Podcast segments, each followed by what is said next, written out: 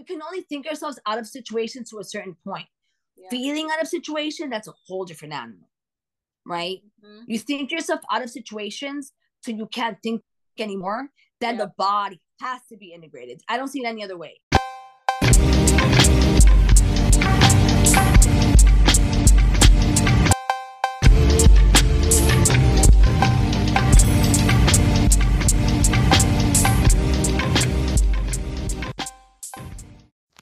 Hello, everybody. Welcome back to Root Awakening a Health podcast.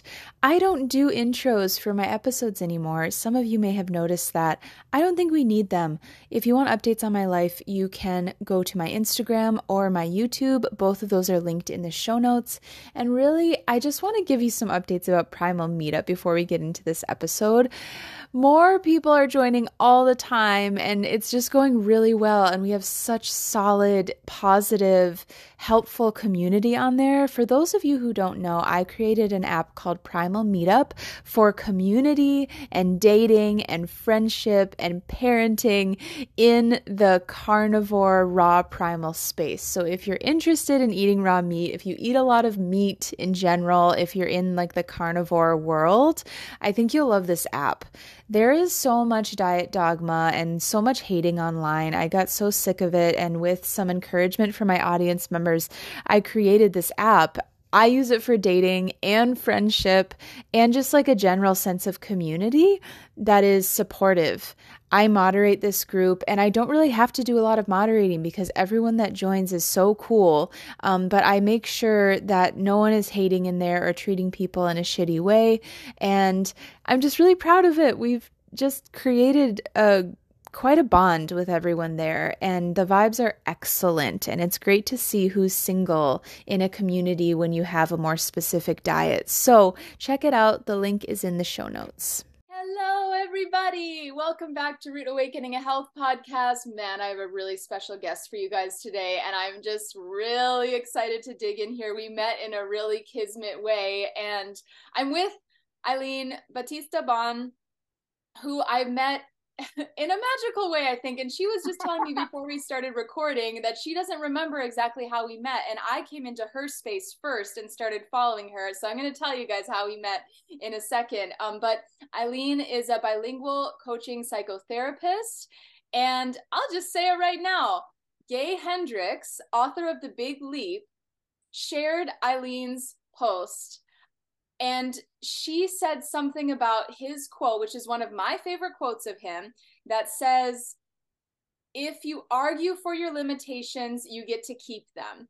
And I think you quoted him, Aileen, and he shared yes. it. And I was like, mm-hmm. I had this, you know, you just have feelings about people. And I was like, I whatever this energy is, I vibe with her. So I clicked on the story and I started following you and that's how this our relationship started. And okay so with that being said Aileen Batista Bohn welcome to root awakening a health podcast. Thank you for being here. I am so excited to be here. And now it brought back all these serendipitous feelings. When i quoted that i i'm a big um one of his biggest i i think i'm one of his biggest fans. I've read the book several times and that's one of the quotes that i have in my office because you know we argue for limitations all the time. Mm-hmm. and it really just it felt true to quote it. And i he did reach out to me and i was grateful for that. So now it's all come to life now. Now it makes sense. So i'm glad it resonated with you too.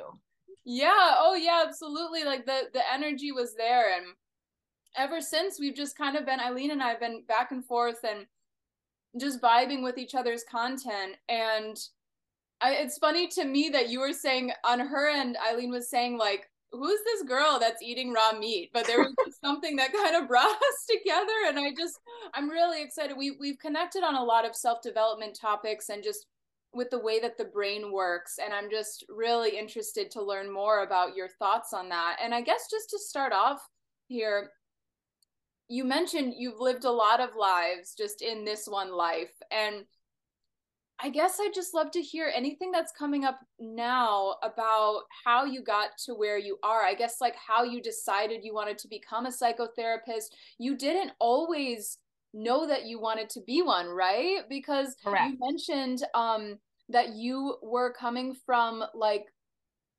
you were you were coming from a different career path at first, right? Yes. I mean, I'll try. I mean, I'm pretty long winded, so I'll try to be succinct with. And thank you for having me, by the way. I love how you're eating raw meat as we speak. So that's true. Kudos to you. I feel like I've had nine lives, and also like there's one whole one, and there's different you know chapters to lives. I've been a therapist. I'm 43 for about five years now. Like you know, licensed. I have always called myself a linguist. I love languages. I speak three, and I, as a kid, that's all I wanted to do was work at the UN, and I went to boarding school. I lived overseas, like one year in high school. I speak Italian. And mm-hmm. when I went to college, that's all I wanted to do. And the last year of college, I worked for the UN for, because I'm from New York City. My parents, I'm first generation American, Dominican. So I had immigrant, you know, first, you know, child of immigrants kind of mindset embedded. You have to go to school and, you know, all that. Mm-hmm. And I went to school and I worked for the UN for a year. And then after that, I changed religions and I moved to Phoenix. I was raised Catholic became Mormon. Okay, so so so okay, take that in, and I moved to Whoa. Phoenix. Correct. So when I moved to Phoenix, I was taking, I was auditing graduate courses. I wasn't.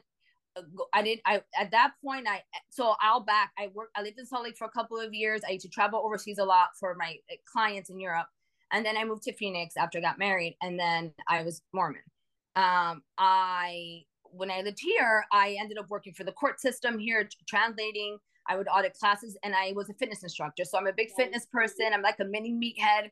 I train kickboxing, sculpt, spinning classes. So I, ha- I have a lot of varied um, talent, uh, skills and I interest, you know, and I think the word multi, the word multi-passionate feels cliche to me, but that's the best way I can describe that. And so I, I did that on the side and I worked for the courts and I just always, I always knew I was more academically inclined. I wanted to go back to school and finish my graduate courses. And so I was doing fitness. I was taking, I was a, da- I was a dancer too. So I did that. And I kind of just did a lot of meetup groups. And so I did everything that I love to do in one. And so I think my, no, I know this, my early 30s, I had three daughters at the time. In my early 30s, I just felt restless. I said, okay, I, and I'm from New York, so I'd go home all the time. And Phoenix is a lot smaller than New York City as far as like cultural, there's culture, but it's just very narrow. And so I think I, around 34, I'm 43. So around 34, I said, okay, I'm to go go finish my graduate degree, get my doctorate, and I didn't know what I was going to do. And I've been in therapy for woo, like 25, 30 years in totality. And I was in therapy at the time, like I always am. And my therapist, one day she said to me, I said, I'm restless. And I was working for a company here. I was working for a marketing company, doing all their foreign accounts, like all the things that I love, but however it catered to me. And I said, I want to do what you do. She said, okay. I literally left her office. I signed up for my GREs. I took a class. I took my GREs twice, and I started graduate school. It wasn't even like uh, I it, look. This is what I'm gonna do. So I went back to graduate school.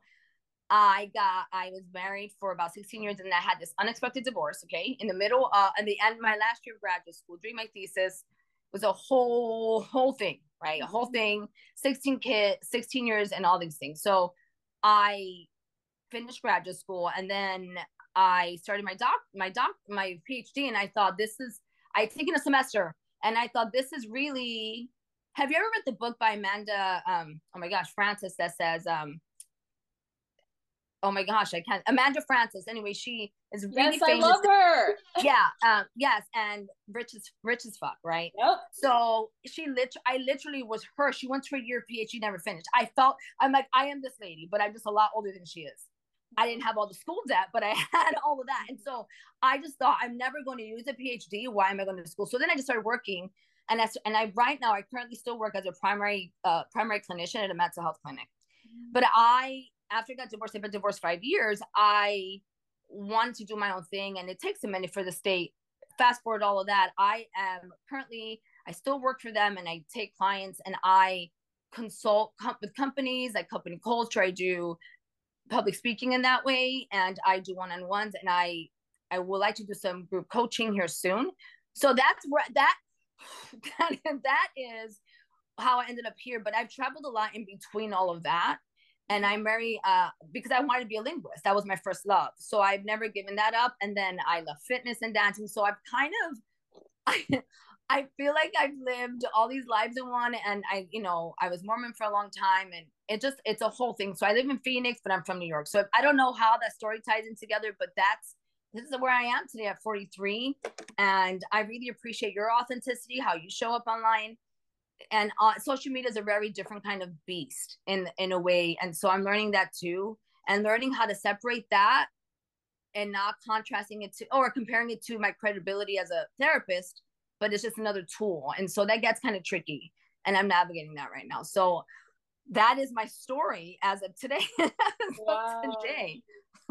oh, cool. Man, this is so wild, you guys. So Aileen lived in New York City. I lived in New York City. Mm-hmm. Aileen is in Phoenix right now. I lived in Phoenix yeah. with my sister. This is crazy. You you follow Amanda Frances. Amanda Frances was six months ago. Amanda Frances was my biggest role model ever. You know, because I had found her more recently, and I was like really mm-hmm. stoked about her. And she's amazing. It's just you know, over time, you're right. kind of like, oh, she's great, but I was in like my heyday of being in love with her like six months ago. And it's just, it's amazing how we just tend to attract people that there are a lot of similarities there. And I, I would love to, if you're willing, get into how you transition into the Mormon religion because that's not, I, I don't know much about the Mormon religion. And this is just fascinating.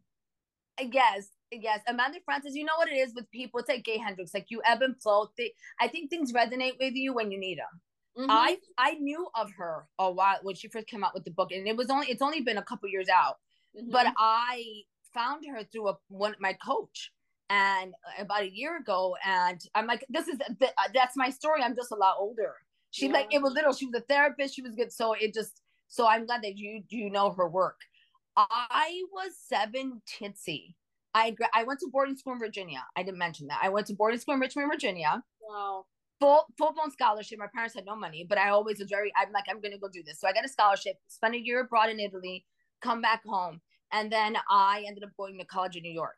So the summer before I started school, I was working at the I was working at the World Trade Center. I grew up in that area, and I they had a mall that on downstairs you know and so there were missionaries that were walking during the middle of the day and i thought they were boy scouts okay? I'm 19 i'm 18 and i said oh i'm gonna go buy some cookies so i'm working at like a kiosk like a, selling hats and i i you know i i called them over and i said hey are you know are you selling cookies? And they're like no. We're and so anyway they told me their whole spiel and so i was intrigued. I moved back to the city. I'd been away for four years and i'm like oh i'll make some new friends and i ended up going to church and kind of finding a community and because a lot of my friends I had been away for so long, I didn't really have my friends were all transient, lived overseas or you know, so it it was a sense of community that I really that I appreciated, and so I ended up doing that. And then the year after I met them, I moved out to Salt Lake. I went, I, I transferred. My parents didn't know. They lost. My parents didn't know. I went to like a baby Ivy League. They were mad.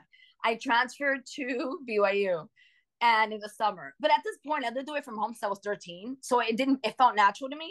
Yeah. So it didn't, it didn't feel, it just felt like something that I did, right? So I did that. Yeah. And I ended up going to BYU and all of the things. So yes. And then it's funny, I found all these Dominicans at BYU. So it was really great. Cool. For me, it was a really great experience socially, 100%. Like my closest friends to this day are still that. So I I will say I had a really it was a really great education. I I will say that I my professors there. So yeah, that's how I ended up at at BYU. At BYU. Wow. Amazing. My favorite high school teacher was Mormon and I loved him so much. He was so open-minded. Mm. And I just that that was just like I don't know. I the Mormon stereotype I never understood because every Mormon I've ever met in my life has been like awesome. You know, I don't even really know what the stereotype is, but you know how people get with organized religions, they get judgy yes. about it, you know? And um, I'm just like, some like religious people are can be also so open the sweetest most joyful people you know so that's wild so do you still practice the mormon faith it's tricky because i don't but i but i, I support my kids so it's a tricky space to be in. After I got divorced, that was a tumultuous thing. Getting married in the temple, and we were very involved in the church. Like we were, eh, there's like leadership, and my husband was a, like a high level in our community. So we were because we were so involved. It was just a big thing in our community, and so my daughters sometimes they still go. So I'll go and I'll support them. But do I agree with the doctrine? No do I love my friends in the church? Well, absolutely. And same thing, I separate doctrine from people and the way people treat me. You know, I think you can find this in all kinds of religions. I grew up Catholic, you know, I went to Catholic church and Catholic school. So you find this everywhere. And so I don't necessarily go to worship, I go to support friends or I go to support my kids, but practicing, no. I mean, I wouldn't say that I do. I think people still think I do. It's a it's an interesting thing. I've been in it for so long. I was in it for such a long time. Yeah. It's a process to get out. It's not like it's not that black and white. But I no, I I believe in things that they necessarily don't believe in. But you will be interested. You'll be like you said. You'd be surprised. People who still go to church and practice can be very open minded. Like they get to kind of pick and choose what they need and want. And so I tell my girls, I'll support you however you need me to. You know, it's been it's their entire life, so I don't practice it, but I will support when I need to. Does that make sense? And I feel okay with it today. I I don't I don't feel like a hypocrite. I don't feel that I am negating my truth. It's a process to unravel like 20 years of that. You know, it's not that cut and dry. It's a long time. It's like uh, most of my adulthood in that. So anyway, and I I think I needed to be in that when I was in it. So, you know, just part of my story. Yeah, I love that. And it makes it a rich story too. You know, you you have all these different experiences and we were we were talking about this too before we recorded. Like it, it you were saying that it kind of depends on what people experience in their lives, not necessarily what actual age they are. Not right. Because why? Because you're 31. What? Because how do we get on that? You're 31 and I'm 43. I'm almost 44.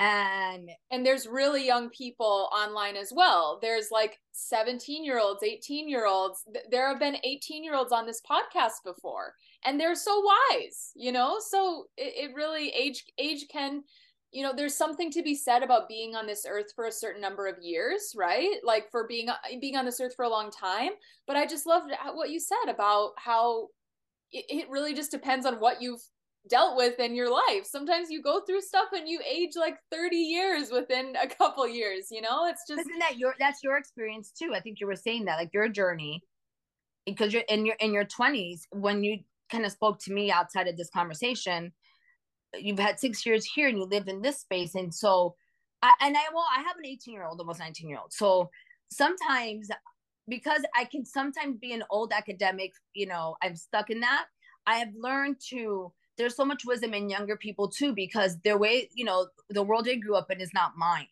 And so i have learned trying to raise these children that they have so much to teach me and that sounds cliche as well but it, there's truth to that. Like i didn't oh, have yeah. her childhood. She, i had my own. And mm. so but i can learn from hers because a social media thing that's a whole new thing for me and i've had to really humble myself to say i have no idea what i'm doing.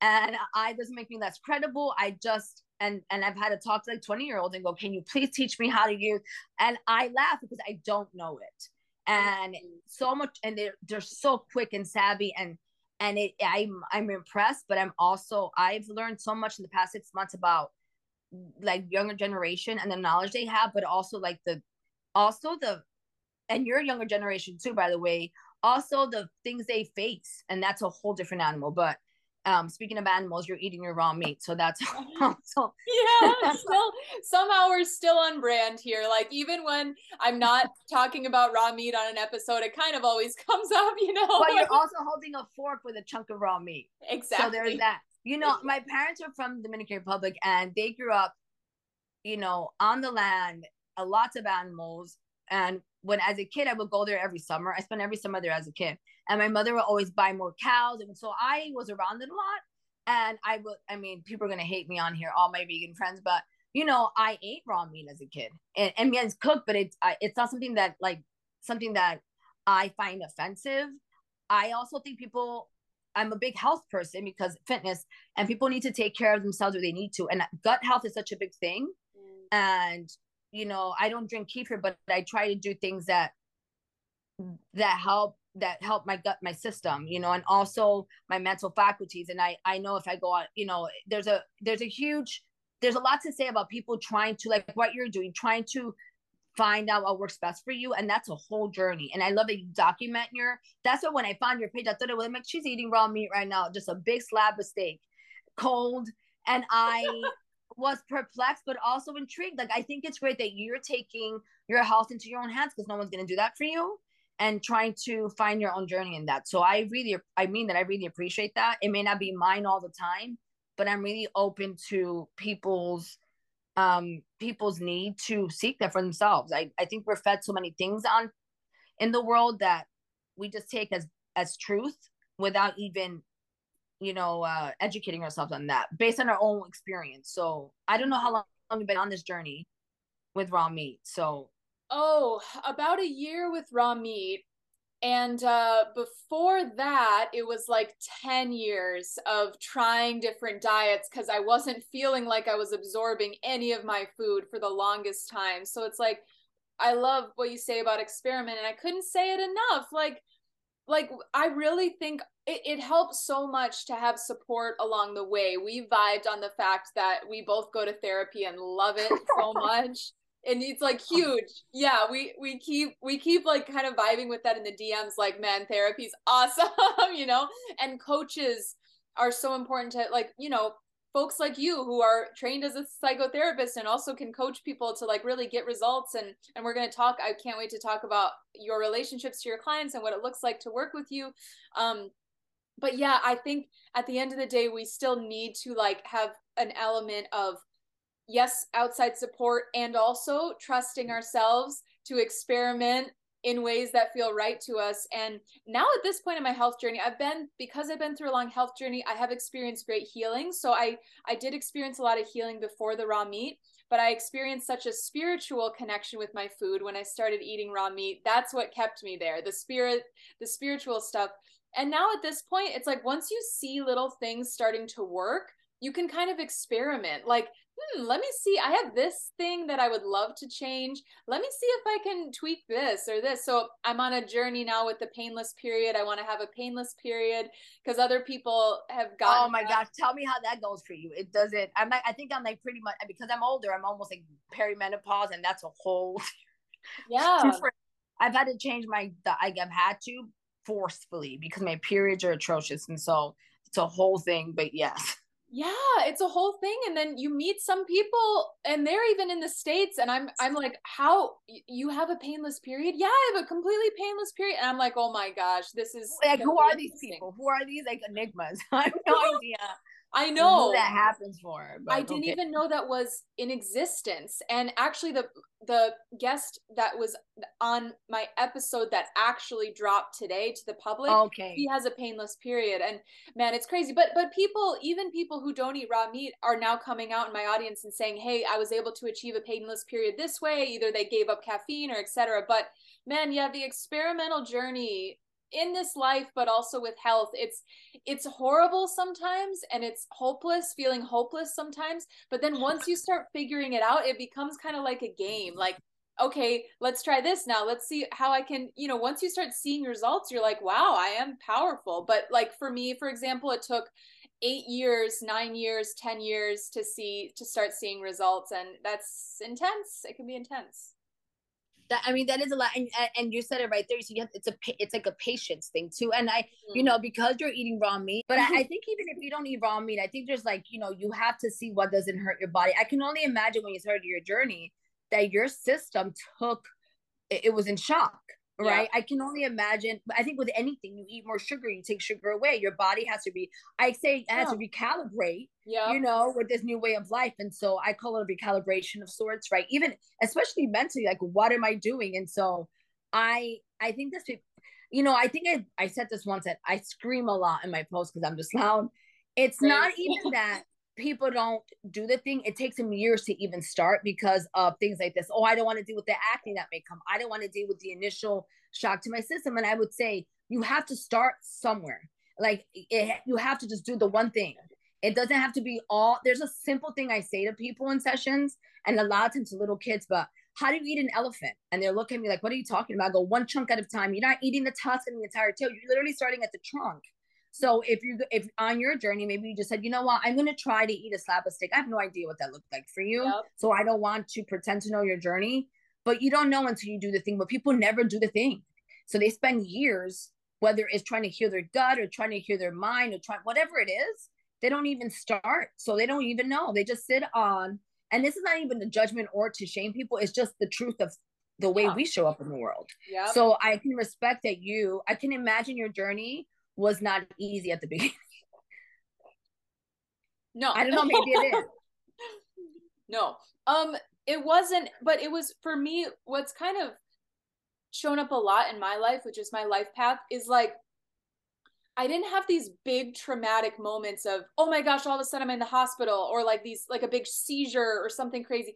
It was just like low grade poor health that just couldn't go away. Like constant yeast infections, constant UTIs, you know, it just keeps uh. coming, coming, coming, doesn't go away. And it's just annoying. So, in one sense, I didn't have these super scary situations, but it was just this long process of let me try this, let me try veganism, let me try vegetarianism, let me try pescatarianism. So, I've really tried like the array of diets, and now okay. I know my body all the well. isms.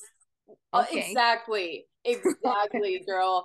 And then you know i i i finally eat something that feels like my body is really loving and i'm like sweet like great we're making progress. But yeah it's like i always like to stress that it was there were so many moments where I, I was just crying asking god like when is this going to change? Because it feels like it's never going to change. I feel like i'm trying and it's not changing and you know if you don't quit eventually you get what you want. You get some version of what you want. You know what i mean? I thank you for that. I mine's sugar Oh. I do really great for a while and then I'll go on a week binge and I can tell on my skin immediately. I don't knock on wood. I don't get a lot of acne and I really didn't as a kid. Knock on all the wood, right? so the minute I start to have sugar, I want more and more and more of it. And I'm all or nothing kind of person. I have I, I can be very addictive pretty quickly, mm-hmm. which is because I so I even this week today I I had the flu terribly and I was so sick that I just ate chocolate and now i have so today i had a cleanse but even that and it's not even just physical it's the mental piece for me.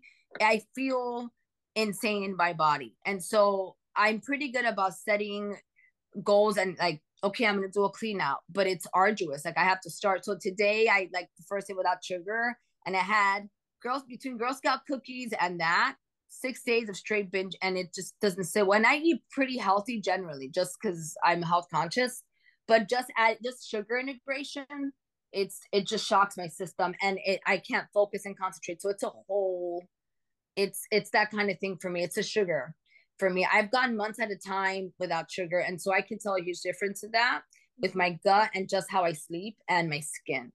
Uh so i don't know if with you with raw meat like your journey if that's changed the way your skin show the way your skin shows up or even mentally what that looks for you.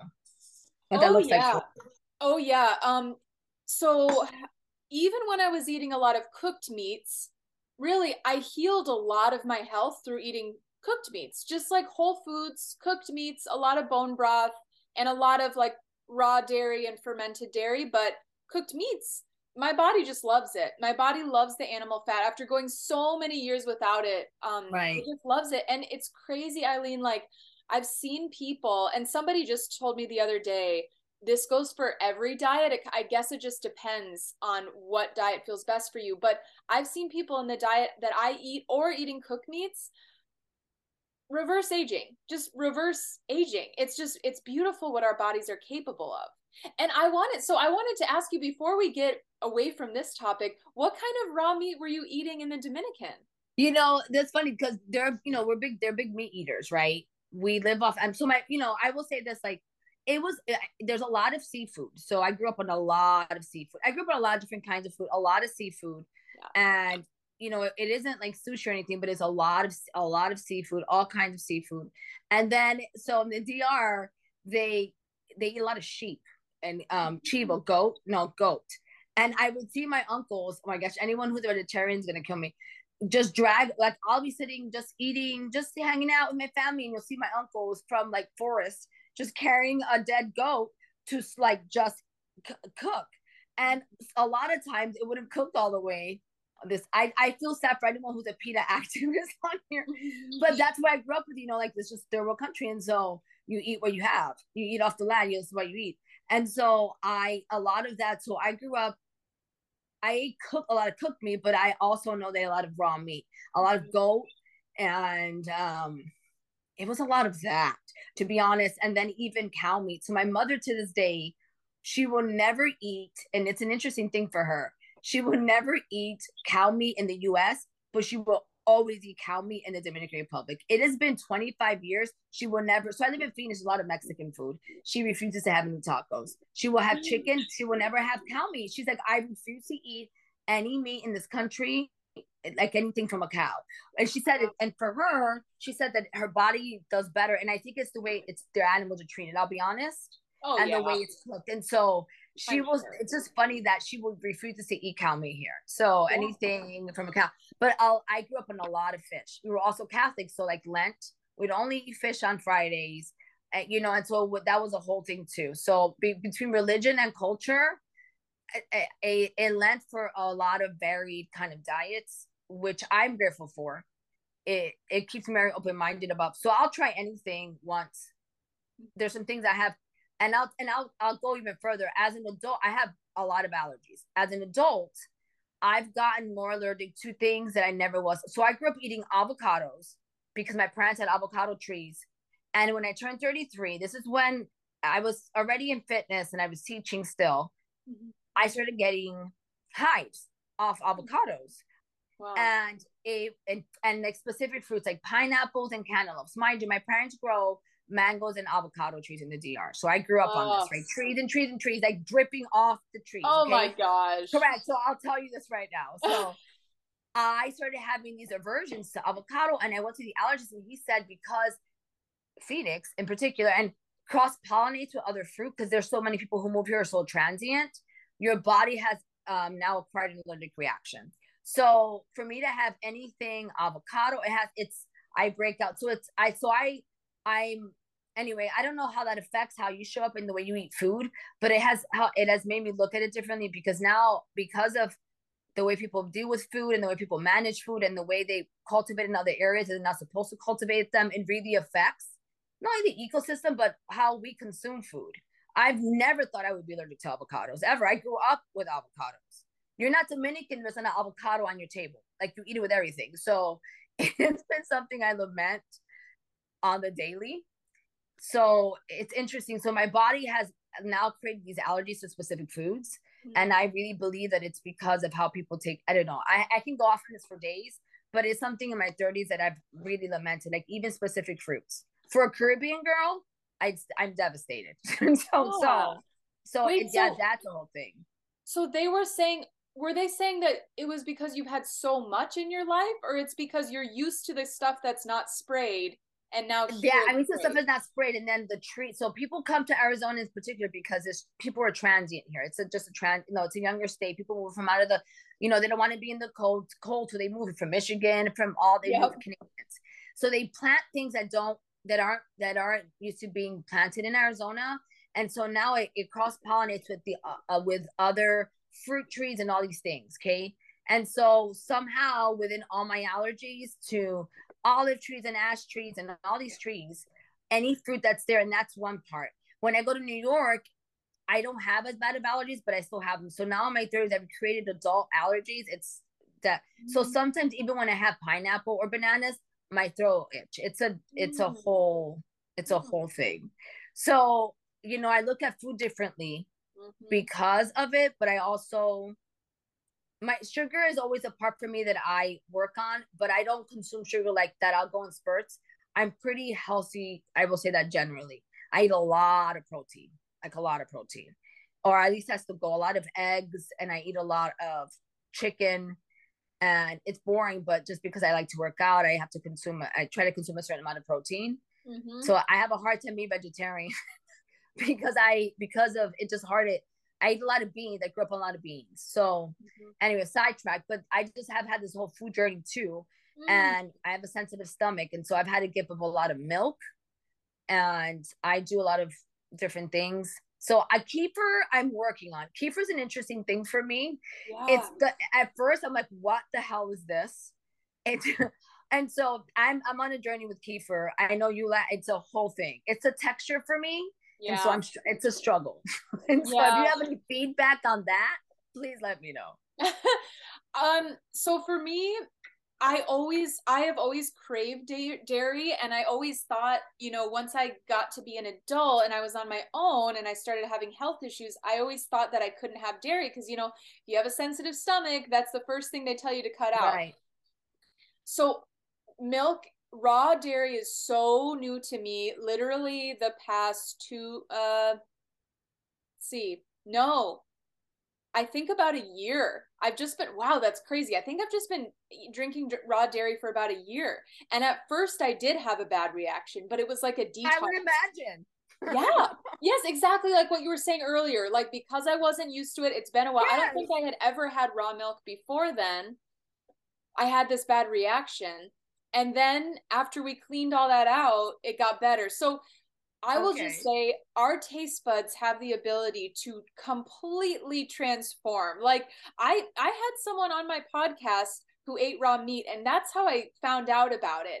And for 3 oh. months after I had the person on my podcast, I was like still sounds gross. Nope, not going to do it. Right. still sounds gross and then i i made some other health changes. I started cooking a lot at home. And then personally for me i'm like actually that's starting to sound pretty good. And now I, I just love the taste. So i the way that i want to tie that in with the kefir thing is if you keep with it or if you find ways to drink it like if you um I know you don't want to do sugar, but if there are some fruits that you can uh, have, or like vanilla extract or something like that, or or so, any kind of other sweeteners that that you like. I use honey. I eat honey all the time. Okay, I love honey and I like fruit. It's just like sugar, like cho- it's more like the cat, like the artificial stuff. Oh, That's oh, hard. oh, I sweet. love fruit.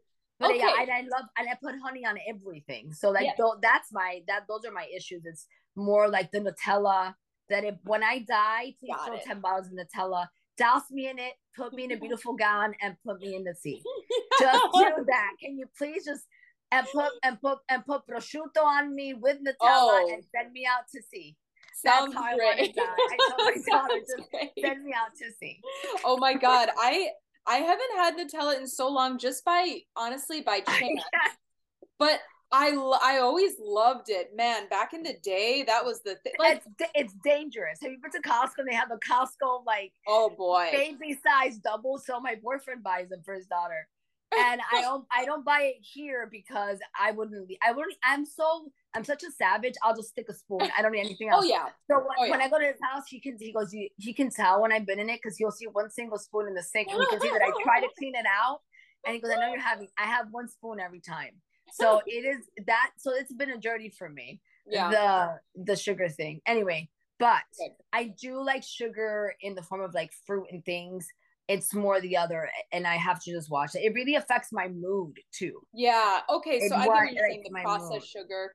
Man that's perfect though if you like honey because that's basically what i did. Um food freedom is really important to me so it's my goal you know if i really want to eat outside a specific diet i want to do that. Right now i have a very specific focus but it's my long-term goal to like be able if i feel like having nutella i'm gonna have some fucking nutella you know no, I mean? nutella like, that it, will be a travesty if you didn't try. Like exactly, exactly. like to, to be able to handle that at a certain point in time would be great. Um. So can you do me? Can you do me a favor then? When you want to go back on your tele, the journey, you tell me, and I will literally gift you an entire fucking box of Nutella. I want to see you take this, open it up. It's a whole ceremony you open it up and I want to you take a spoon and just a whole because you can't even put it on bread. You that just be, That'd be so I will I would so happily send you your first jar. Oh, You're like so like a lifetime yeah, that's so sweet. And then I'm like, oh my God, Aileen, what did you do? you you will you will be in a coma for sure the next day. Yeah, I know, I know, but but it's still like foods like that can just bring a lot of joy at the same time. I'm so happy you know, for you right now. you want to hear something nerdy? So Kobe Bryant, rest in peace, played basketball in Italy, right? Mm-hmm. He speaks Italian, and I speak Italian. So I started eating Nutella. I ate it before and I lived there, but I stopped eating it for a while. And then I would see him on the bottles of Nutella, and I'm like, Kobe Bryant eats Nutella. He promotes it, so why not? So then I started eating it again and I wanted to be so bougie because I love being I love speaking Italian. I'm like he does too, and so that was literally why I started eating Nutella again. He just marketed perfectly to you. just for me, he's like, look, I know one woman, but I it really was that I can't believe I said that out loud. He would be on the bottles of Nutella. So sorry, Kobe, rest in peace. But that was really why I started eating Nutella again. I love it. And I I love our nostalgic connections with food. You know, to me that's just yeah. important. It's important if if french fries bring me a lot of joy. I want to be able to have those sometimes and I don't even crave them all the time, but just have them, experience the joy, be with family, eat food you love. Like that's still, you know, so important to me. So I yeah, I love it. I love that we we had this this moment of really appreciating these things cuz I wasn't I never expect to talk about food in episodes like these when I'm when I'm, you know, expecting to have excuse me, more of a excuse me. You're good more of a like heady mental episode and mm-hmm. it's it's fun to be able to talk about so back to kind of like what you're doing and how you're living i guess i want to hear about what it's like to work with you as a client right now you know i'm i'm obsessed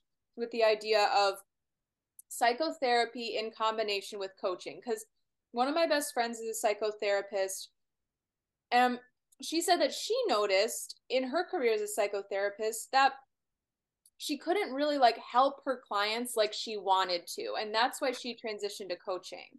So i guess i'd love to hear your take on that and what what it's like for you to bring these two things together psychotherapy and coaching.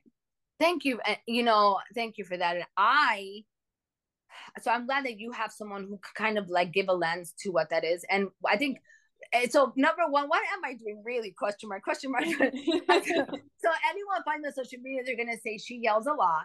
She's very passionate. She doesn't really comb her hair, and she has a very thick accent. So that, and I talk with my hands. So, and that's how I show up. I, I love all of that. About. I I do know what I talk. I'm talking about in some regards, but I also I'm always open to learning. So the thing with therapy, and I'm sure maybe she she may feel the same way, is that when you are when you are a therapist and you're you work for you know you're in the state and you have ethics right which i have ethics even in coaching that's because mm-hmm. you do right because mm-hmm. you need to is that you feel tied because this is how i this is how i define it psychotherapy is more the why and coaching is more it's more the how so mm-hmm. coaching is more solution focused and therapy is more like cognitive behavioral for me that's that's that's, that's how i distinguish it. But when i'm in therapy with clients the reality is i also do coaching in there along with therapy because i can do that because i feel comfortable doing that. Because i'll talk about you know if a client has deep trauma right? We're talk i i specialize in emdr i do anger management those are my Ooh. big things. I can do I anger i love anger so i do a lot of that but then they right then you want to go okay so what about my next steps right? Because they want to integrate so then what I've what I've noticed in the past year, which is why I'm like, I think I want to do coaching too, is they would say to me, you know, after you see clients for a while, like my therapist, my therapist became a coach. She does both because of that. I've had it for over 10 years. Okay. Wow. I, so we do all so because she's known me for so long, we're very, very comfortable with each other, right? She's known me through all the things. And so I they would say to me, So what do I do with this? How do I implement this? So I found myself in therapy, ethic, ethically anyway, saying, okay, what are your long-term goals, or at least what do you, how do you want to feel? Because you may not know what it looks like, but you want to know how it feels, right? So we'd create like a plan of, I want to feel this way. These are some things that I want to do, and then I noticed myself. Solution focus is a therapeutic modality. To be honest, it really is. It's um created by I'm going to butcher his name. It'll come to me. Mm-hmm. But that's more coaching, right? Because you have the why, the underlying things that the way people show up, and then you have okay. So then, how do I navigate this? So that's how I define it. So going back to the state, you you kind your hands are kind of tied, and you know, as a therapist, number one, you don't get paid. Like mental health clinicians, as much work as we do, the pay is pretty low considering. Oh yeah. I will also say, and I am not everyone's favorite. I'm not. Every, I'm not everyone's therapist, which is fine. I'm not for everyone. Not every therapist is created equal. There's some quack dudes in the therapy world. I'll tell you that much right now. There are a lot of therapists that I would never even call a therapist but that's my own personal judgment on people and also that are not ethical and so my initial aversion to calling myself a quote unquote coach was that oh my gosh no it's the ego like i have all these degrees are you kidding me right and so it felt offensive to me Yeah. And even when I got a coach, because my, you know, my coach is not my therapist, and she's great about that because she's not going to help me with childhood trauma. She's going to work on business stuff for me or mindset stuff that's different, right? Yeah. So I am calling myself the coaching therapist because my ego feels better that way. But mm-hmm. also, like coaching gives you a like a broad. It gives you more space to to show up for your client in ways that you didn't think i ethically you could. Because even, and I'm sure maybe for your friend it may be the same. I don't know. Even sometimes when I'm sitting and coaching people, I'm like Aileen, therapy, right? Because I I come from that lens but I, I always think, but why can't I marry both? Like, why can't they mm. both coexist in the same space? And so, yeah. you know, I have found myself even with clients, like I, I do a lot of solution focused theory. I do a lot of that, which is more coaching, right? Like it's a fan, it's a fancier way of saying coaching, solution focused, right? More of that. So I, anyway, long, but so that's for me is how I've learned to navigate both. And when I see clients outside of, because I work for a clinic, that's therapy, and I do some coaching there but outside of my clinic, um, I'm very candid about the distinction and I have disclaimers like, this is therapy, this is coaching. And so this is what are you seeking? Are you seeking a combination of both? And so I make sure that people know that. There's just a huge distinction, right? And fortunately for me, I can go between both easily, right? And I think that's therapists can naturally become coaches because of that if yeah. they really wanted to. And so I find that as an uh, like a it's it's a skill set that I don't take lightly because it does help a lot doing both. I can absolutely do both. And so, yes. So, so I call, so my ego right now is like satiated with like, you can, you're, the, you're still a therapist. Yeah. Heaven forbid. But so it, it is tricky. I mean, I think a lot of therapists struggle with that. I think a lot of therapists struggle with that. I'll be honest with the coaching industry for that reason. Um, and also caveat if you are a coach and do not have license to help someone with trauma, please don't do that because I'll get clients that have had that and I've had and it's a whole it's so dangerous. So I I will say that and it's okay to say you don't know how to deal with people's trauma because it's just not okay. I have because I've had so many clients that come that have had that and I've had to it's it, it's dangerous for people. So just a caveat there just please don't if you have no idea what you're getting yourself into. And it's a huge thing. So yeah. I think the combination of coaching and psychotherapy, or like you mentioned, I know you mentioned somatic therapy too, and I'm yeah. excited to get into that. Yes. Um, I think this is the future of coaching. Now, I am a coach with no who is not prepared to help people with trauma. Like I am the the stereotypical coach. I don't really do much coaching these days, so that's kind of a, another avenue. But um this is probably partially the reason why. I am a coach who just like got a health coaching certification, which was great. Um but I just have always helped people intuitively. But with a lot of people, a lot of my clients, I felt like I couldn't fully help them. And with with some of them I did say like I think a therapist would be really helpful for you right. when we ended our time together um for them to move on to because I felt like I'm not like fully helping them the way that I want. I could just tell that there was like a piece missing and I so I think that there are a lot of people in the coaching realm who need actually a good therapist, like a therapist yes. who is ethical, as you say. And I always recommend to people somatic. I know EMDR is really helpful. Yeah, some kind of yes, some kind of holistic like therapist because I think people also have a lot of traumatic experiences with talk therapy not like it's yes. all bad but you know so i think it goes both ways which is interesting aileen like so let me say this I noticed that I was someone who kept trying coaching when I really needed therapy. It's yes. been supposed to be a part of my journey, but I really needed therapy the whole time and coaching was like a good other thing. But like it I was trying to use coaching as therapy, it's not therapy. So there's that. The majority of my clients have come to me after they tried like decades of therapy that wasn't working for them, right? Right so that it goes both ways sometimes coaches get approached by people that are like no i've already tried therapy that was in itself right. traumatic i don't want to go back to therapy because i've tried so many therapists that i don't like so then there's that too so this is why i think that it's so important now that there are therapists who also are willing to coach because you have both. So no matter where the person is on the scale, if they actually need therapy or they actually need coaching, you're there for them. I think that's so important and I think we need that. I thank you so much for sharing your experience because and I and I'm so glad you don't feel offended. I no. have a lot of friends who are I have a lot of friends who are coaches. When I was a fitness instructor, I was a fitness coach in the sense of like when I would just because spinning was my jam. When I would go to spin, I would be doing mindset work. I wasn't a therapist at that point, but I was very interested in that space, you know? And so there is a difference. Like you therapy is great. And then what? And that's a person when people and you're right, when people mm. go to mm. coaching and they have had no and they have so much trauma and or at least stuff that's not dealt with, right? Like there's lingering things and they want to say, Hey coach, can you help me with this business? But they have so many wounds that are not just like money mindset wounds, they're deep like sexual trauma or stuff. The yeah. coach is not capable. And sometimes they feel they feel out of they don't know how to say no to the client. And then the yeah. client will then because I've had this in my office with clients who will say to me, I got this coach and they were terrible. And I'm like, were they terrible or were they just not qualified and you thought they were? So that's that too. Because then I think a lot of coaches get bashed because they're not trained because that's not their job. Yeah. And I think coaches try, which uh, coaches try my therapist, who is a therapist and a coach. At the beginning, she would say to me, "You need to go do this and then see me." So I have two different things. I have, I have a coach, coach, and my therapist is also a coach. She does Reiki, and she's great. So I I specialized in EMDR during grad school. The last year I did a whole year because you have to do specific things for EMDR, and then after you finish, you have to do more training. Uh, they you have hours and hours on end. So I do a lot of EMDR on my clients, a lot.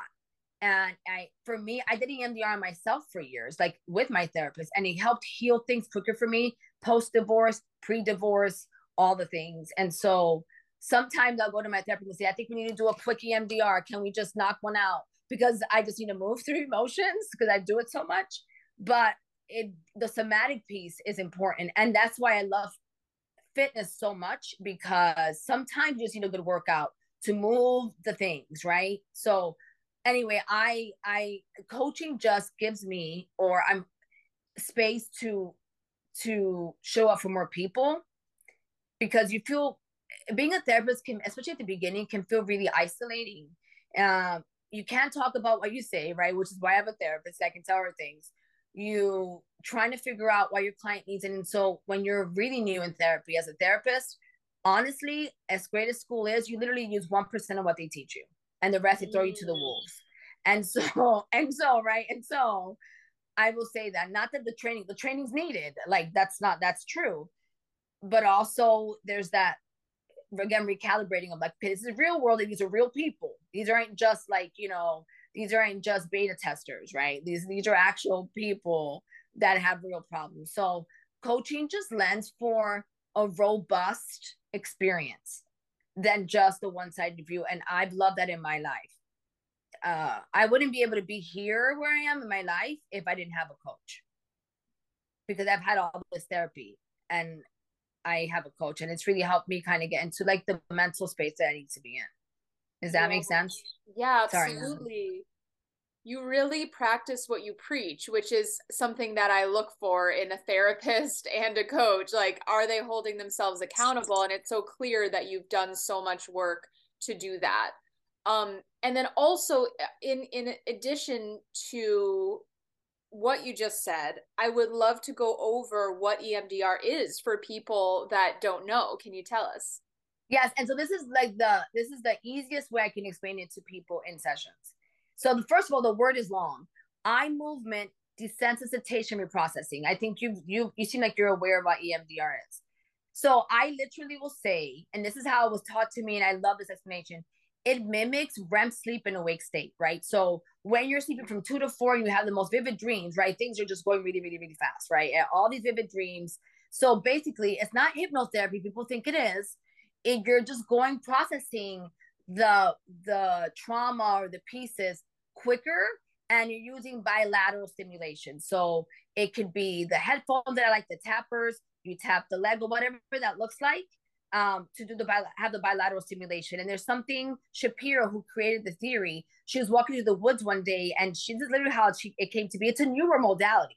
She mm-hmm. passed away, but she lived in Seattle or in Washington State. She was walking through the woods one day and she noticed that if she moved her eye side to side very quickly, she would get these like images. And she literally created the EMDR theory when she was walking through the woods one day and it was like the bilateral movement. So when you do EMDR, you're going through the the the trauma quicker, which allows for your head to stop like the EMDR is the brain and the somatic is the body. And so I use both when I have mm. EMDR because I can do some somatic. I trained a little bit on that, but it helps you kind of get the pos the negative thought into the positive thought. It, it's a whole, but it basically going back to how I initially said it, it mimics REM sleep in awake state. So you get to the images are quicker, they're more vivid, which is why you need someone who knows what they're doing, because you can get stuck on a trauma. And then no one, and then you have to be able to get yourself out. But it allows for you to process trauma quicker. Caveat to this too, because people say a lot. Sorry, because I just I did a lot of EMDR this week with clients. This I do not believe. This is my own specific belief I think it's offensive when people say, I want to forget this trauma. Not that people like their trauma. I will never say you're never going to think about that because that is a lie. That's bullshit. You will think about the trauma. When you think about that, you won't you won't get stuck in it. You won't hopefully not recreate the behaviors and the defense mechanisms that keeps you stuck because it would be really to me offensive to tell someone you're never going to think about that. Right. That's not the goal. The goal is to help minimize the feeling you get when you think about the trauma Hmm. because I think people say, well, I'm just going to forget it. That's not how the mind works. You don't just forget grief like that. You make grief become a part of you, not take your whole life over. And Integration. so, correct. And so I think that's also offensive. We're just going to forget it. I, that's not how that works. Yeah. I just don't want it to take over your whole life. So let's minimize its impact on your life. I do it like a recharge. We minimize the bat, the charge, and we integrate new tools and new and new thoughts around the experience. So I use my own. My divorce was pretty traumatic for me. And I will be open about this. I know it was very unexpected and very traumatic for me. It took me a long time to get through that. And I did a lot of EMDR. So when I think about certain things about it, it, it doesn't have the same effect anymore. And I can start with a negative thought and then it'll quickly become a positive cognition. Like instead of saying, you know, and so it's about reframing the thought around the feeling around the experience. And that's how EMDR has helped me in the like traumatic things in my life think about it and have a different thought about myself. Not that the experience was great, but who I am in the experience. And so long, I mean, it was not supposed to be long, but that's how EMDR is meant to work. Like the experience still happened, but when I think about myself today, when I think about that, I don't have to degrade myself around it anymore. It becomes a whole different thing for me. Does that make sense? Anyway. 100% sorry. I, I know I, I love it. No this is your podcast episode. I love that that that you're taking the time to explain this because you're right. I think when we're in the self-development realm when we're doing coaching or even when we're seeing a therapist it's not being explained to us like this. I think we need to hear this explanation because it's the same thing as like shadow work. People in the not not the same thing as shadow work but but yeah. base based concept as why shadow work is important. Some people know that term if you're in the spiritual realm, the self-development right. industry. We we we tend to think of things in black and white. This is good, this is bad. So happiness is good, but feeling like a loser is bad. But in reality, the the healing in my experience it hasn't been getting rid of the the feelings of being a loser and just erasing them because they're quote unquote bad. It's just owning it and being like i feel lonely right now or i i feel like i'm not being seen right now and you're just being a fucking human because it's not all going to be quote unquote what you no. think is good and it's not going to be like like you're saying aileen it's not going to be oh those memories are bad let's just erase them it's all you like it's all us we have all parts to us we have all emotions to us that's part of being a human. We have all different experiences horrible experiences and great experiences and then all the stuff in the gray area that we never even think about. Like we always just think about good bad good bad. There's a lot in between that's something I learned in therapy. It can be in the gray area, and it often is in the gray area. It doesn't have to be categorized as good, bad, light, dark, what this should be or shouldn't be. Sometimes it just is, and that's part of being a human. And and like you were saying at the beginning of our episode, like all of these crazy traumatic experiences shape us as a whole and it helps to grow us as a human being. So it's not and i oh man some people have been through horrific stuff. We've all been through yes. some version of horrific stuff so of course we want to erase it. But I, there's like another way that we can you know as i'm listening to you it's helping me realize too there's another way that we can look at these horrific things. They they can be empowering at a certain point in time look at the wisdom i've gained from this. Look at the confidence. Look at the the know-how. I know how to get out of like the darkest place that i've ever been in life. It's just um there there's bad quote unquote things that we view as bad can really be empowering when we get to a certain place in our journey. Would you agree? Absolutely and i'm glad that you brought that up because there's things that i hear really dark things from clients. Like i've you know being a therapist there's a lot to say about the things that I hold for people, or at least I'm allowed to hold that are. I've had clients. I mean, I'll be honest, raped at three, four, like oh. horrific things, things that are that I would never say. Let's just, you know, they want to forget it, obviously. Yep. So when I have those things, right? I mean, those are that's like the extreme pieces of sitting with humanity. That's hard for me as a therapist, but I hold space for that. Is like how, not that even how to make that good or anything, but how do you show up in the world as an adult today without sticking a needle in your arm. Mm-hmm. Because a lot of clients who've had things like that had, end up doing heroin and you know because they just want to numb out literal PTSD all night long in their 40s for years and years on end. So when I look at that, I think like, and I and I hope I didn't like bypass the question. It's more of like, you know, and you look and because you, you mentioned good and bad, and so I don't like to use those words as much because they're so absolutist and it's hard not to use them. But yeah. I look at it as like we are so so a human being. This is how I was taught in school, but I really like this, right? So feelings are all on the grid. We have all the feelings. I have feeling charts everywhere. This is what I do. My kids are like, stop therapizing me, but I have them. you know, we're we're content, we're joyous, we're disappointed, but people have a human humanity have a hard time sitting and feeling, which is why we drink, we use, we gamble a lot, everything in excess. This is not a judgment, it's just the truth. It's what we do. I do it sometimes. I will over exercise. And so sitting in the gray is the hardest thing to do for people. Yeah. When I sit with a client, especially when they've had deep trauma like that, I say, okay, what and when I do EMDR, what's the worst part of the experience today? How do you feel about yourself today? Because the experience happened 50 years ago, or some, sometimes I have clients from the 60s that have this happen, right? And they just want to feel better about it today not and they want to stop the image of it. But the thing is the brain is it, the brain has like recorded this right? So when they think about that how do they reshift the image? And that's the work. It isn't people don't necessarily forget things like that. That's the part that sucks and i wish i don't even have a better word for that. I wish i could erase these for people who want nobody wants to think like that. But what they're doing today because of that experience doesn't serve them either. And so they just want reprieve.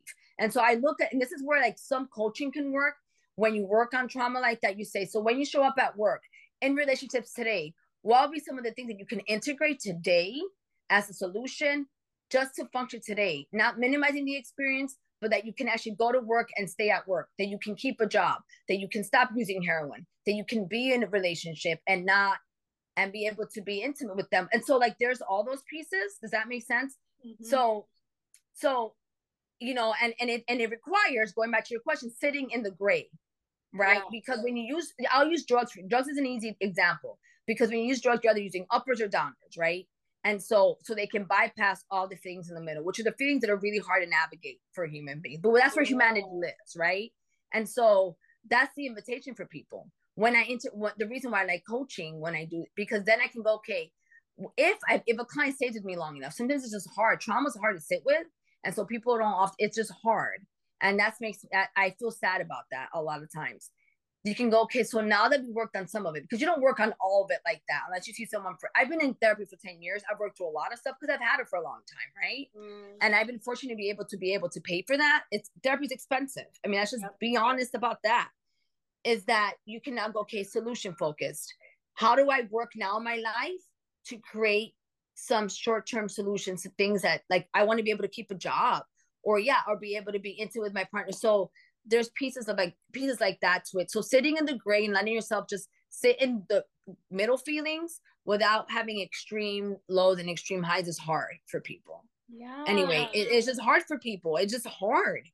it's not this easy thing to navigate. And so it's not black and white like that. I wish I try not to use the word nuance because it it I get triggered by that word, but it is very nuanced. I'm just gonna use it. Yeah. And I'm gonna trigger.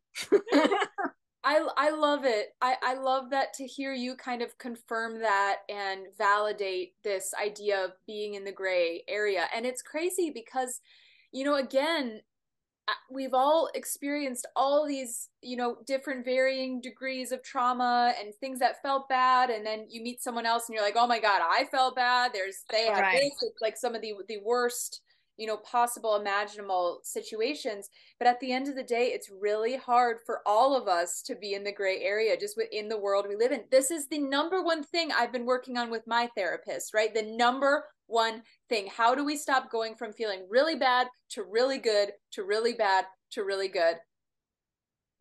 How do we just sit with whatever's in between?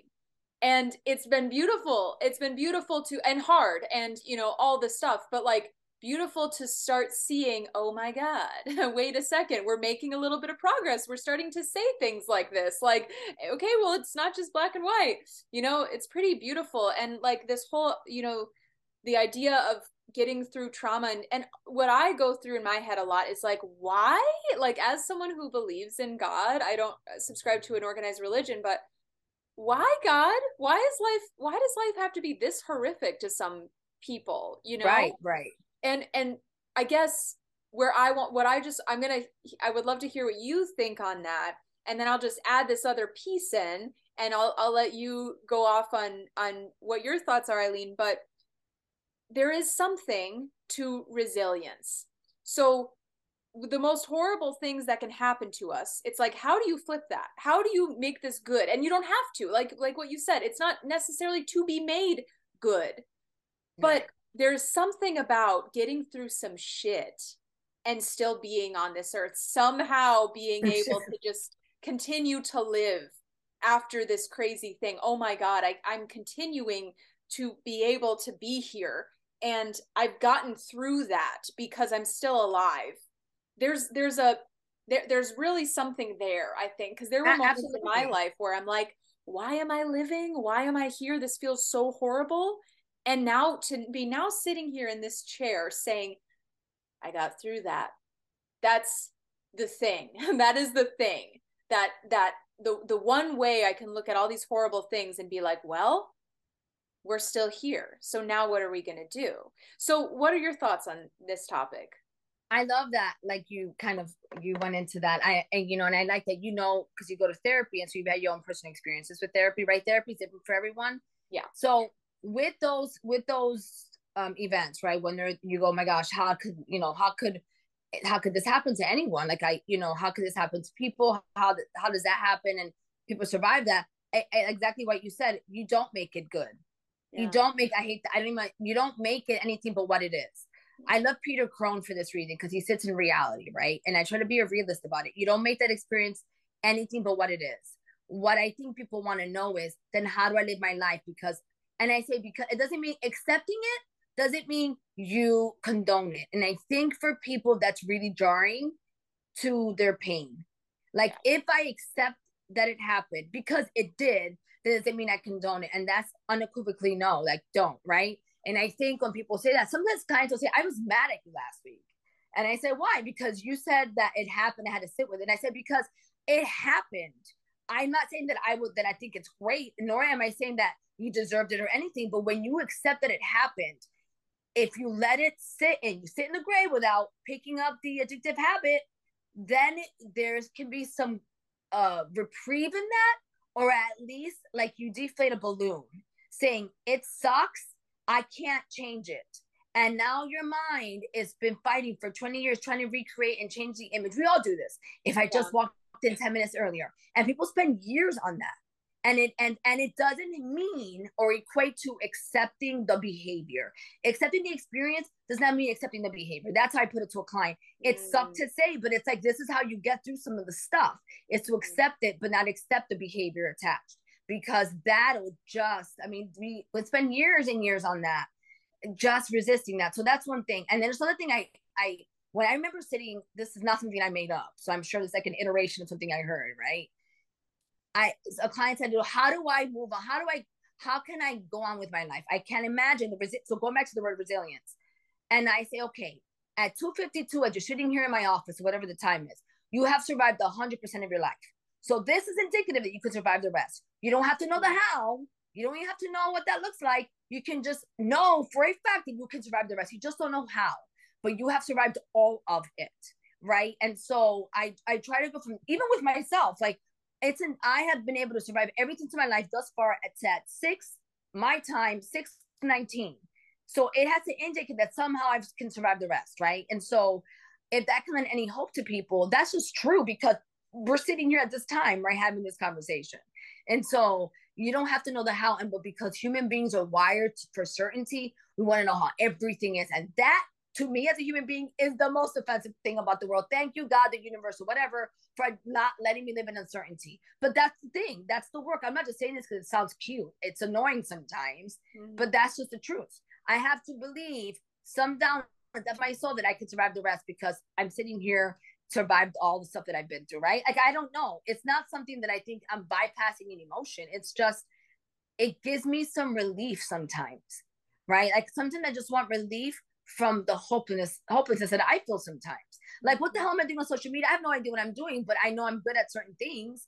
I just don't know marketing. And so I'm like, okay, I just know that somehow, some way I'm gonna figure this out because I figured out everything else.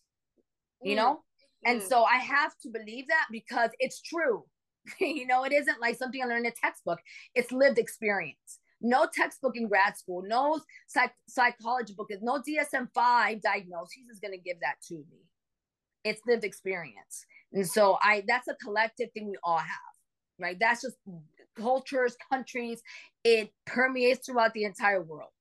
That's just something that's true. So whatever, I mean, I riffed on that, but that's the truth. Mm. I, I don't know how that resonates, but I have to believe that because we've survived it thus far. Yeah. Yeah, it's so Sorry. powerful. it's, it's so powerful. And I it's so cool because what do I start with? I have two things here. One, I guess it's the closest to what you've just been talking about. It it what hearing you talk brought me back to these moments and this is these are moments in the past couple months. These weren't like years ago in my life. Past couple okay. months, I felt so hopeless. Oh my god, what am I gonna do? This is it's just why am I here? Why what is the point of all of this? Finding finding resolve in a way of like okay but i'm here. So what is my next step? Like like how what am i going to do right now? Am i going to go connect with my community? Am i going to go get a glass of water? What's my next thing? There, there was something for me that was as someone who can really spiral in my brain and kind of sit and like not take any action at all i can tend to do that. It was there was a lot of resolve and just like well i'm still on this earth so there must be a reason for that. There for must that. be a purpose for that. So how am i gonna just make literally the next step in my life? I don't have to really plan anything out but like what do i want to do next? What do i want to do next? And you just keep going. You just keep trying things. And then I think this ties really well into social media and marketing because I mean, I never got any kind of marketing education oh. at all. And um I started so not confident about my business and I never saw myself as a business person and I never saw myself as being good at sales and I just was always poor, you know, like I, I just never could make any money for myself. And I'm like, okay, so I must not really be a business person. But guess what? I just kept posting. I just kept saying what I thought. And I kept like, you know, putting stuff out there that felt right to me. And I just kept doing it and doing it and doing it. And now I love it. You know what I mean? It's like you just, you, we're so adaptable as humans. We do something enough times, eventually we could become an expert on it. Right. You know what I'm saying? Yes the social media thing you know yeah oh i, I mean I, we don't have time for that but i can the fact that we met through social media so that's the part that i mm. i can be annoyed with it but i also say it's a useful tool yeah. for how people connect in the world like i you know and i've had to reshift and this is where my coach like my mindset around it because the way i want to connect with people is not just like it's online it's like oh reaching out connecting with other people that not just in my little community right and so the mm-hmm. online space is this beautiful tool and one thing my coach told me which you may have heard from other people when you talk about sales and, and the same thing i've never saw myself as like a business person per yeah. se i call myself all day an academic which honestly i am i'm that person but also i'm a myriad of other things right and yeah. so and being adaptable and having to retrain my brain in areas that aren't my strength necessarily or things that I things that I didn't think I would have to use, right? This is where mm-hmm. I have to reshift a lot. But she said something to me.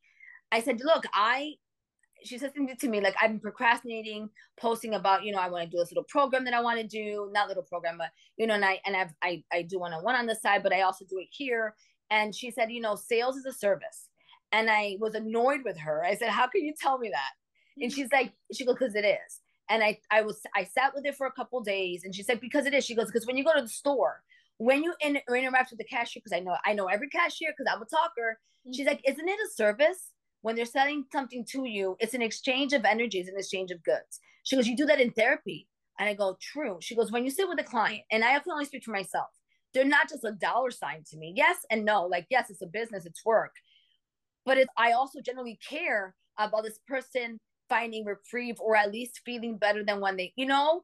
And so I've had to look at it from that lens and social media in particular, that sales is a service because it is. And it's not like minimizing because I I I really respect people's time and money, like because I respect mine, right? Mm-hmm. That it is a service. And so having to re like shift my mindset to looking at it as a needed tool. And I think as a mental health clinician, this is how we're ingrained when you're in school. Like, you know, you do this for the greater good, but the greater good still, still I still need to pay my bills, right? I still need mm-hmm. to eat. And, and so, and so I think when you are in the mental health field, social work and stuff like that, it be, it feels almost contradictory to, I think, some of the way we're taught, the things we're taught. So coaching has helped me reshift that. Like I, I can be a mental health who also makes money, who is also a service person, like a service oriented person without it being offensive. And social media is a great way to do that. And I, I don't have to sacrifice integrity because I'm sending a service. And so I, and people have different ways of looking at that, but I believe that. And I like how she kind of told me that one day. And I'm like, that is true. And it helps me give me a different perspective of how and when I show up with people mm-hmm. and, and and how I show up with them. That it's not when I go to my therapist and I paid her a lot, it's a lot of money for me, but it's a service because when I leave there, it's not that my t- problems have changed. My perspective around it has changed. Does that make sense? And so it's not like overnight, all of a sudden, this confrontation I have with the person changed. It's just that the way I feel about myself going into it again completely shifts. And yeah. that's the service piece. But I paid her, right? Like, so I mm-hmm. don't, I don't, I went off on that. So that's, that's my spiel about that. Yeah, no, I I totally connect with that because I felt really gross around taking money for what I, I do for a long time. And it's still something I deal with for sure at like different levels, you know, with different things. But I love what you say about it's not like all the problems quote unquote go away, but how you feel about them changes. Something I've learned and it was it's just been so on brand the whole time I've been doing ther- therapy about is about how much that matters your perspective it's not it's not even like what happens i'm realizing at least in my life it's like it's not so much the day-to-day things that happen it's my perspective around them. So again if we're getting into substance abuse and all that it, it, it does matter what happens. It matters if you use heroin or not one day you know? Right, right. but as far as like your drive as far as like if you're just living your life and observing yourself going through life, I'm realizing how much it matters how you look at yourself and what it what you're making stuff mean about you means so much, right? Like if if I if my mood is so affected by how I look at what happened instead of what actually happened, you know? Yeah, and that's hard because man, you know, this is why people don't like to sit in the grave because feelings can take you out. And if you don't have a support system, because even today, even to this day, I don't care how many degrees I have, I will sit.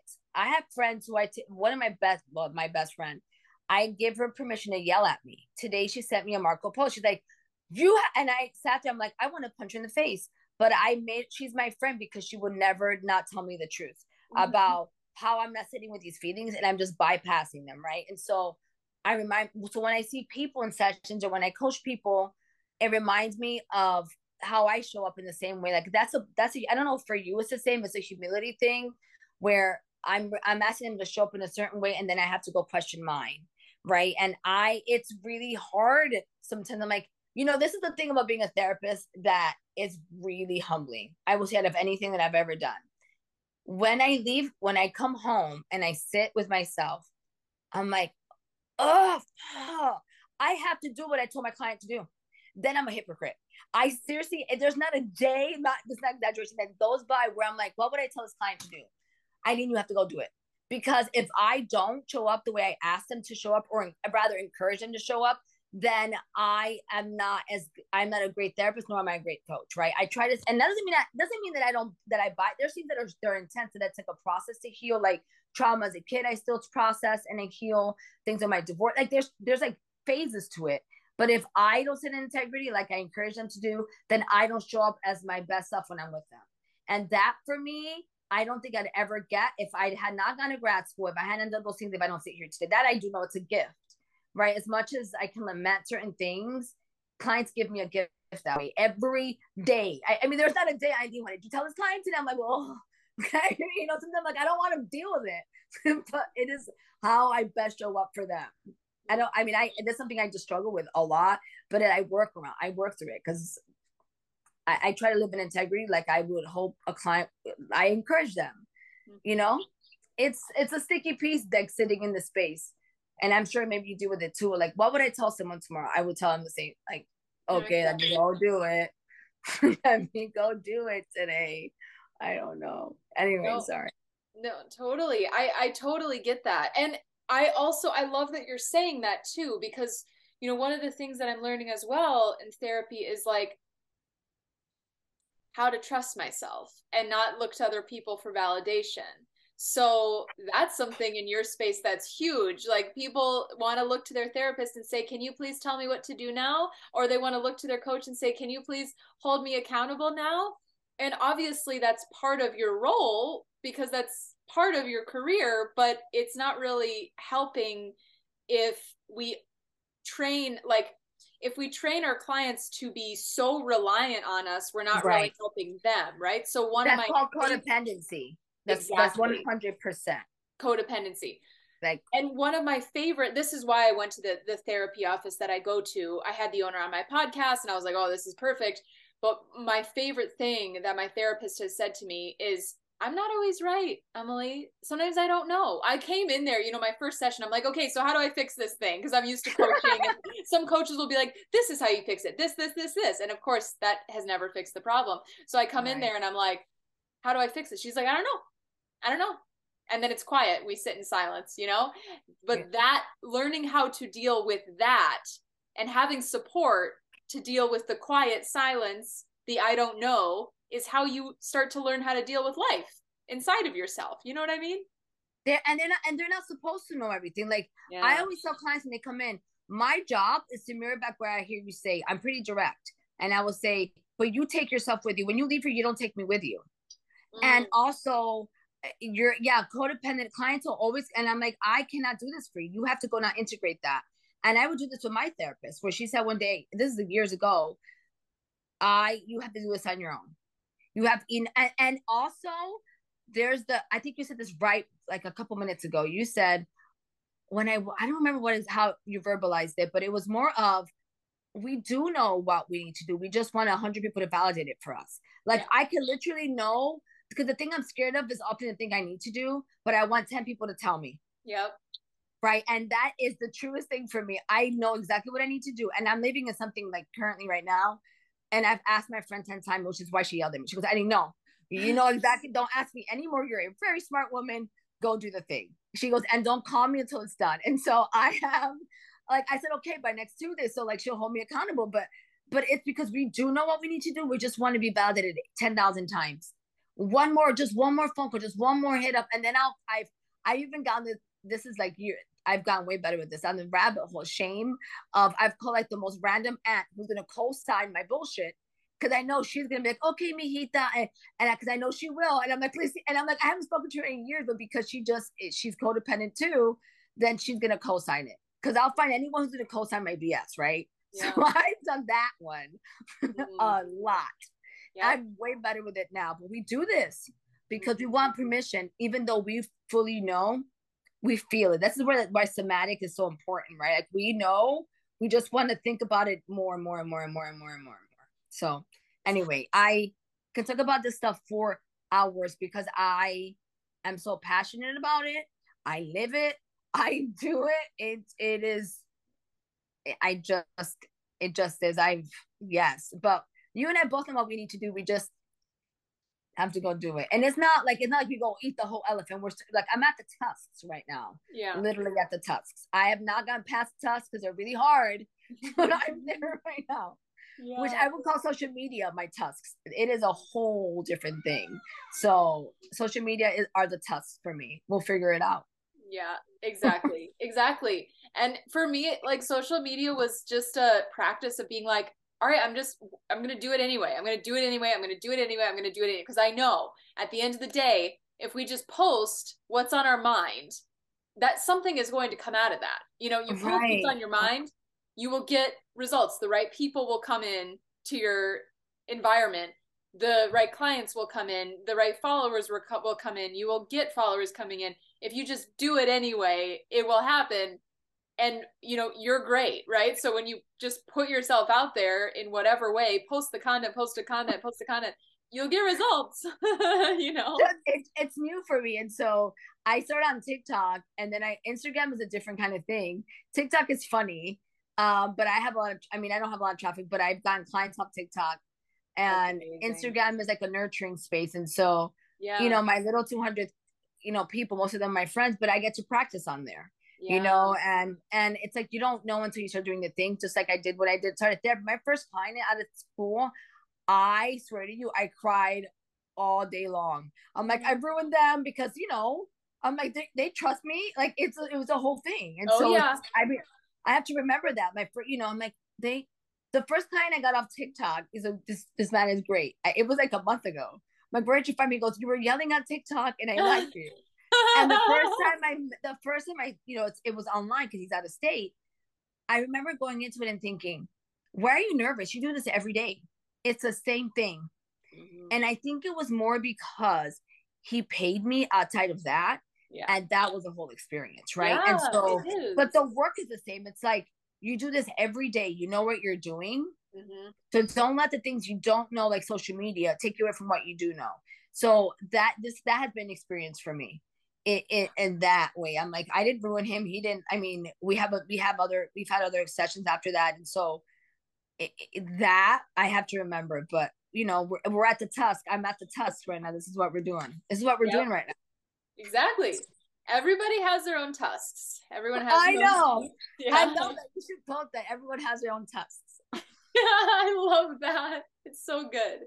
It's such yeah. a good analogy. Okay, do you have time? I before we close i'm curious mm-hmm. to know about the somatic work that you do because this is still i think a new term for the general public. Do you have time to explain that to us?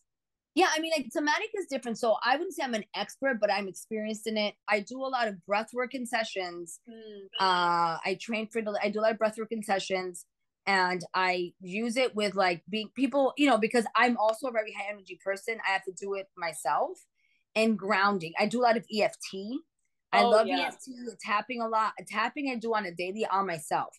So even when, so this is how I ground myself when I have no place to ground, like when I don't want to do it in front of people. Yeah. I do this thing with my hands where I just, it's just kind of getting me out of my head and into my body. Mm-hmm. So I'll do a simple somatic thing would be identifying five things in a room so that I can stay present. It's about staying grounded, which is why I'll tell clients, can you go put your feet on the grass? Can you, because the somatic piece is the piece people want to do the least and i think now and i think the part of being of the millennial era kind of thing is that they're really putting that in the forefront right of mm-hmm. like meditation and things. But when i'm in sessions with clients the somatic piece for me somatic therapy is i will sit with the emdr so let's just do i'm a trauma therapist right? And then i'll sit with them. What i do when i'm doing emdr because i have some experience in it is i'll have them identify so when you have this experience sitting on a horse going through the beach or whatever the image is what color is it? How do you feel in your body? And they'll say like yellow. And so I'll have a client sit and I'll say, you know, think about the yellow rushing through your body to kind of have the full body experience with the mind. Does that make sense? Mm-hmm. Sometimes I use color imagery, sometimes I'll use breath. So a lot of ther- therapists will use their own way of somatic. I like to use um when I did some somatic when I did somatic workshops when I was getting trained a little, I they use a lot of color stuff. So because the images, because with the EMDR it connects. Does that make sense? But somatic therapy could be Reiki. I don't specialize in Reiki, but I love Reiki when it's done for me. Or mm-hmm. sound healing. And my therapist is sound healing. That's a great way with sounds. Mm-hmm. Um, like sitting on because I know people who like, you know, who are more into nature do a lot of grounding in nature. Mm-hmm. Anything that gets you out of your head and more in your body. So even going on a hike yeah. can be a somatic experience if you wanted to. The goal for me when I think about somatic is getting not being so heady and cerebral, mm. right? Because we, we can only think ourselves out of situations to a certain point. Yeah. Feeling out of situation, that's a whole different animal, right? Mm-hmm. You think yourself out of situations so you can't think anymore, then yeah. the body has to be integrated. I don't see it any other way. Yeah. And it's really hard to get people on board with that. Mm-hmm. I think mm-hmm. for older generations, it's hard, to be honest. For me, it was hard for a while and it's just it, it's even though it's not new it's new. Yeah. Right? Yeah. so that i don't know if that makes sense but like for me you can only think your way out of certain things to a certain extent. Mm-hmm. then it's about feeling out of that and that i think is tricky for people. Because it's it takes it's a different way of seeing the world and yourself. Right? Yeah. Yeah. So, so true. So true. Yeah it makes sense and it's different than what we were taught. We didn't a lot of us didn't grow up with this in the western world. No. We, we, don't we don't grow up with this stuff. And yeah we all i think we've all learned that the hard way. If we just try to sit and think our lives out that isn't it's just more thinking. It just creates more thinking which is yep. and so the body has to be integrated. I was really resistant to that for a long time. And when i was doing emdr my therapist said you need to do somatic work and, and train in that. And i hated her for it at the beginning and now it makes sense. And i love it and i use it and it helps a lot because yeah. I think too much. I'm too cerebral, and then I can get out of. I I I needed to go from neck down, but I was so stuck up here. Yeah, like neck up, you know. Yeah. So that's exactly. I that's somatic stuff. It's great. Yeah, I know, and it, it's like we can when we tap into the somatic stuff, the body knows how to heal. Like the body, like we can't think ourselves into healing necessarily, no. but, the, but the body knows how to heal, and that's why breath work works and Reiki works and all these different ways. Even like yoga, just be breathing yes. and, and being in certain positions, like the body can do a lot of the healing automatically and and i think for you it showed up in the way you eat me just listening to how your body feels yeah. And if you can like go full circle here, and even this one thing that I do, and I know we have to get off, is when I come home because I'm a single mom, I have three kids, and when I have them, my days are insane. So I'll have like seven clients, you know, something insane, and then I'm come home and they're here, and I'm like, oh my gosh.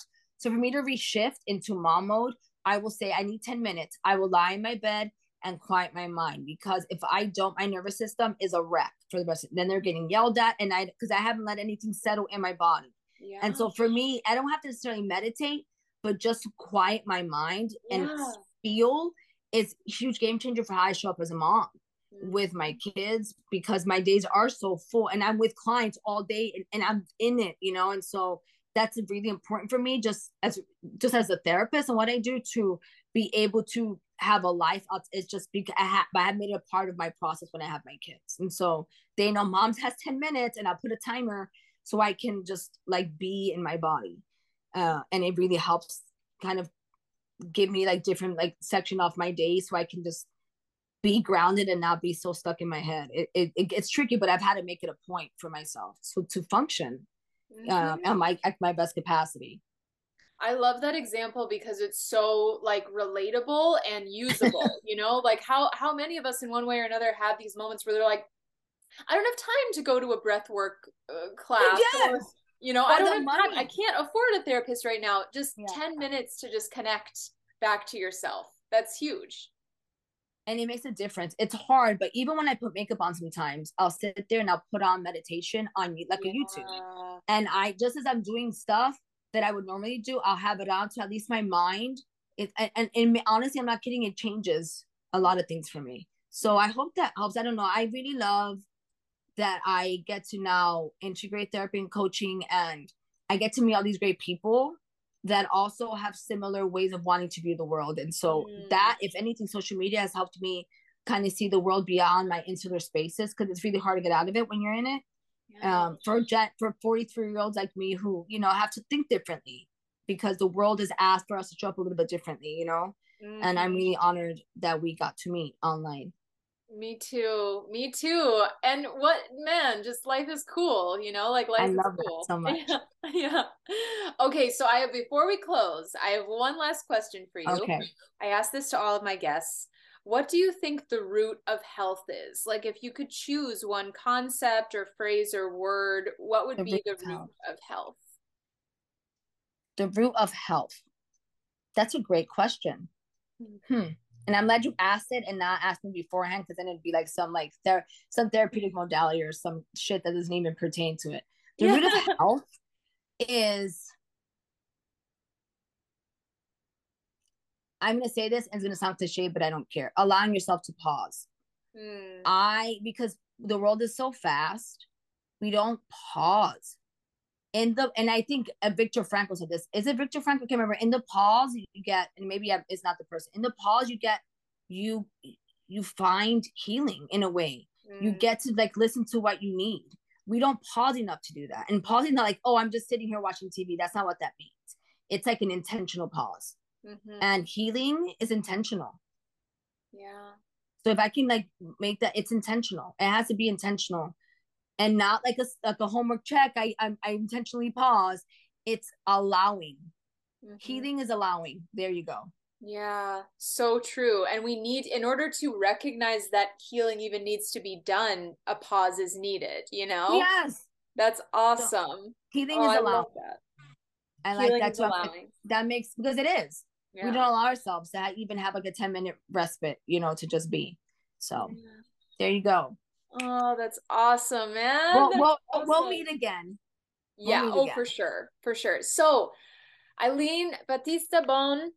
Yes. Thank you so much for being here, you guys. Aileen is a bilingual coaching psychotherapist. You can find her on TikTok and on YouTube and in, well, Instagram. And then oh I, yeah, Insta. I, I opened Insta. the I opened the Facebook, but that like everything gets there. So I'm I'm figuring it all out. But I have a website and I put it on my, um it's aileenbatista.com. Okay. So that I have a website you can find me there too. So there's okay. that. And if anyone would like to work with you, how's the best way to contact you? Probably my my website or you can email me um Aileen Bohn at Gmail. It's in or even TikTok, you can send me a message. You can direct DM me, that's fine. Okay, perfect, perfect. Yep. And then we'll link your website, TikTok, and Insta in the show notes. Thank you so much for joining. Thank you. So fun. I know. I love it. Keep eating your meat. I appreciate it so much. Oh, thank you. I love seeing like a cold slab of meat on my Insta feed. It's great.